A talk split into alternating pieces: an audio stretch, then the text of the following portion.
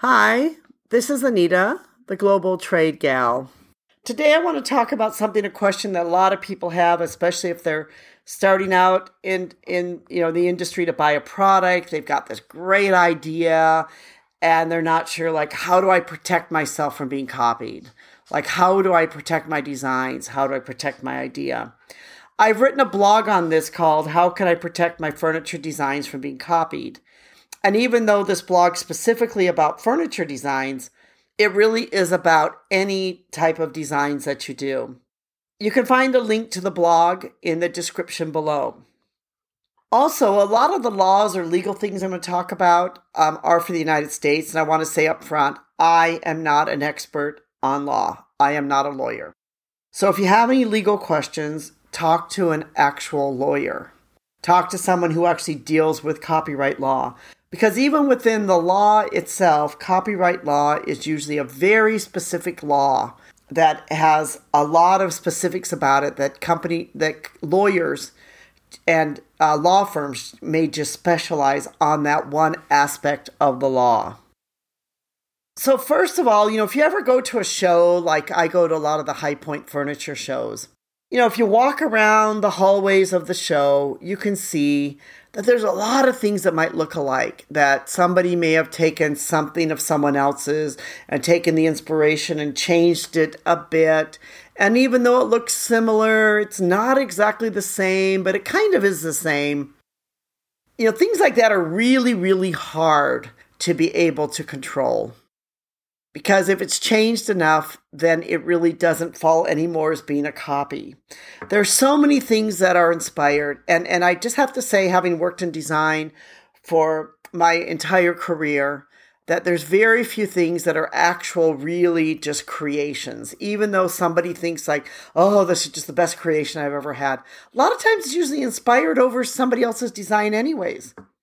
You know, so um, but but you know to be small person or to be somebody who's got this great idea can be challenging for you to protect yourself and also for you to prove that a larger company your competitor has so-called stole your design and you know the truth is that in trying to prove that will not only be costly but could also be extremely time consuming especially in a country like the united states and again, I need to point out that each country has their own rules.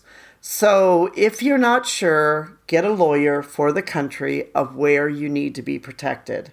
But there are a few things that you can do, and a few things that any designer should do, which just makes common sense. First of all, if you're going to send your design to a company to have them look at it and you're not sure whether or not they're going to copy you or not, ask them to sign a non compete. You can get a basic non compete online.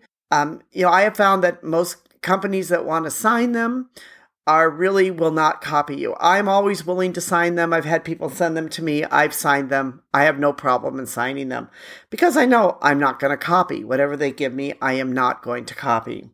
A non compete basically is that you're giving someone to look at something and it states that they cannot use your work without your permission.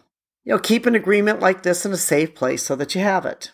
Date all your work. If you send it to somebody, you know, keep a copy of the email that shows the date on it, the timestamp on it, so that you have the date of your work and that you know exactly when it was sent and you can digitally show when it was given to them. Organize your designs. You know, have all your designs be organized. This is just common sense that, you know, you should, and good business sense that you should have it all organized in case you need to prove that this is your design. You know, if you send the design to someone, and you know keep the dated correspondence where you can easily find it and prove that this was your design that had the date on it. You know proving that someone copied you can be hard to prove unless you are unless you are 100% or you know sure that they have copied you and that they have copied you 100% and that they've used the exact same design that you gave them. You know and this if they change things as to the color as to the shape as to the look as to the size then it can become complicated and really hard to prove if they have copied you. You know, and, and so I think as a, as a designer or as a company, you need to really first of all look and say if somebody did copy you, is this worth the fight? Is this worth my time? Is this worth my money? What am I hoping to get out of this? Because sometimes you know, it may not be worth your time or your money to to fight with somebody over this design. You know, it may be that you might just say, you know what, better that I move forward and move on to the next design. But one way that you could do it legally is through a patent. And when most people think about protecting their designs, they think about a patent. And um, a patent basically legally gives you the right on the design. There are basically two types of patents. The first is a utility patent, and the second is a design patent. And this again is for US law. So if it's a different type of law, they may be different names, they might have, you know, uh, different things on them, but probably they will be about similar or they will have some similarities as to what we're talking about here. And this is in Investopedia says what a utility patent is. A u- utility patent is a patent that covers the creation of a new or improved and useful product, process, or machine. A utility patent, also known as a patent for invention, prohibits other individuals or companies from making, using, or selling the invention without authorization. When most people refer to a patent, they are most likely referring to a utility patent. So here's a few things to remember about a utility patent, just a few basic things. You can read my blog uh, to find out more. A utility patent, you must show the design is new, improved, and useful and that it is something that you deserve to have the exclusive right for. And this really is a key here because a lot of the designs are probably not new, improved, or useful. They might be based upon other designs. In that case, you probably can't get a utility patent.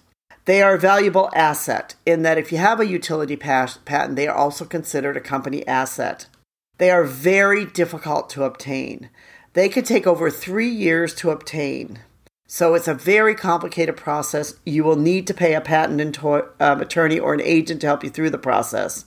A utility patent in the United States is issued by the U.S. Patent and Trademark Office and can last for 20 years. So if you're really sure that this is such a great idea, such a great design, then um, you know it might be worth it for you, but it will take time for you to get it, and it could be issued for 20 years. It's expensive to obtain. You know, the filing costs can go anywhere from thousands to ten thousands of dollars. So the process to get a utility patent is very expensive. But your utility patent will help protect your designs from others copying it.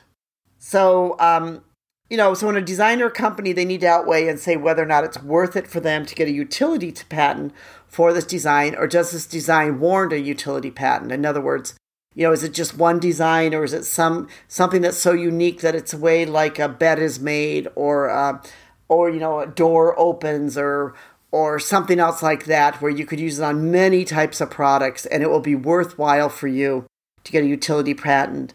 But the truth is that most you know at least furniture designs would not warrant getting a utility patent unless it's unique and is a designer creation that makes it worth this expense and effort. The other type of patent is a design patent and a design patent is a form of legal protection of the unique visual qualities of a manufactured item. A design patent may be granted if the product has a distinct configuration, distinct surface, ornament, ornamentation, or both. In other words, a design patent provides protection for the ornamental design or something that has a practical utility. So, in the United States, that um, you know, if a design has a similar look to another design that has a design patent, it cannot be a design patent. Patent protection does not automatically go to another country, and a design patent filing will cost you less than a utility patent, but it's still going to cost you thousands of dollars.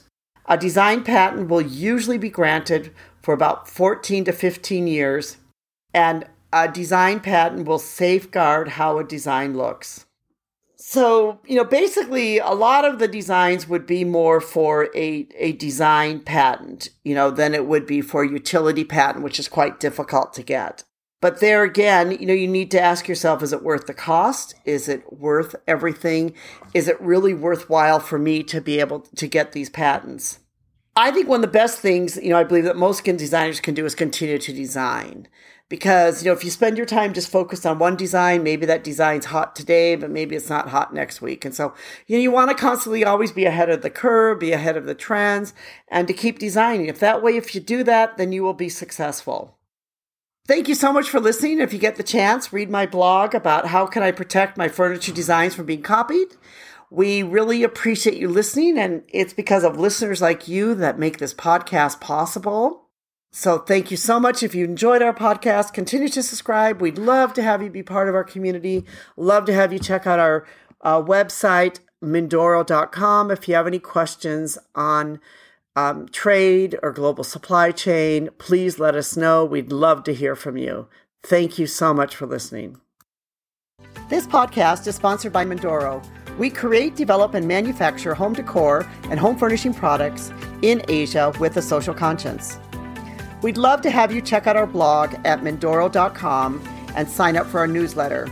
We'll put a link below in our description so you can easily go there. If you've enjoyed this podcast, please give us a thumbs up and leave us a review. This really helps. Thank you again for listening.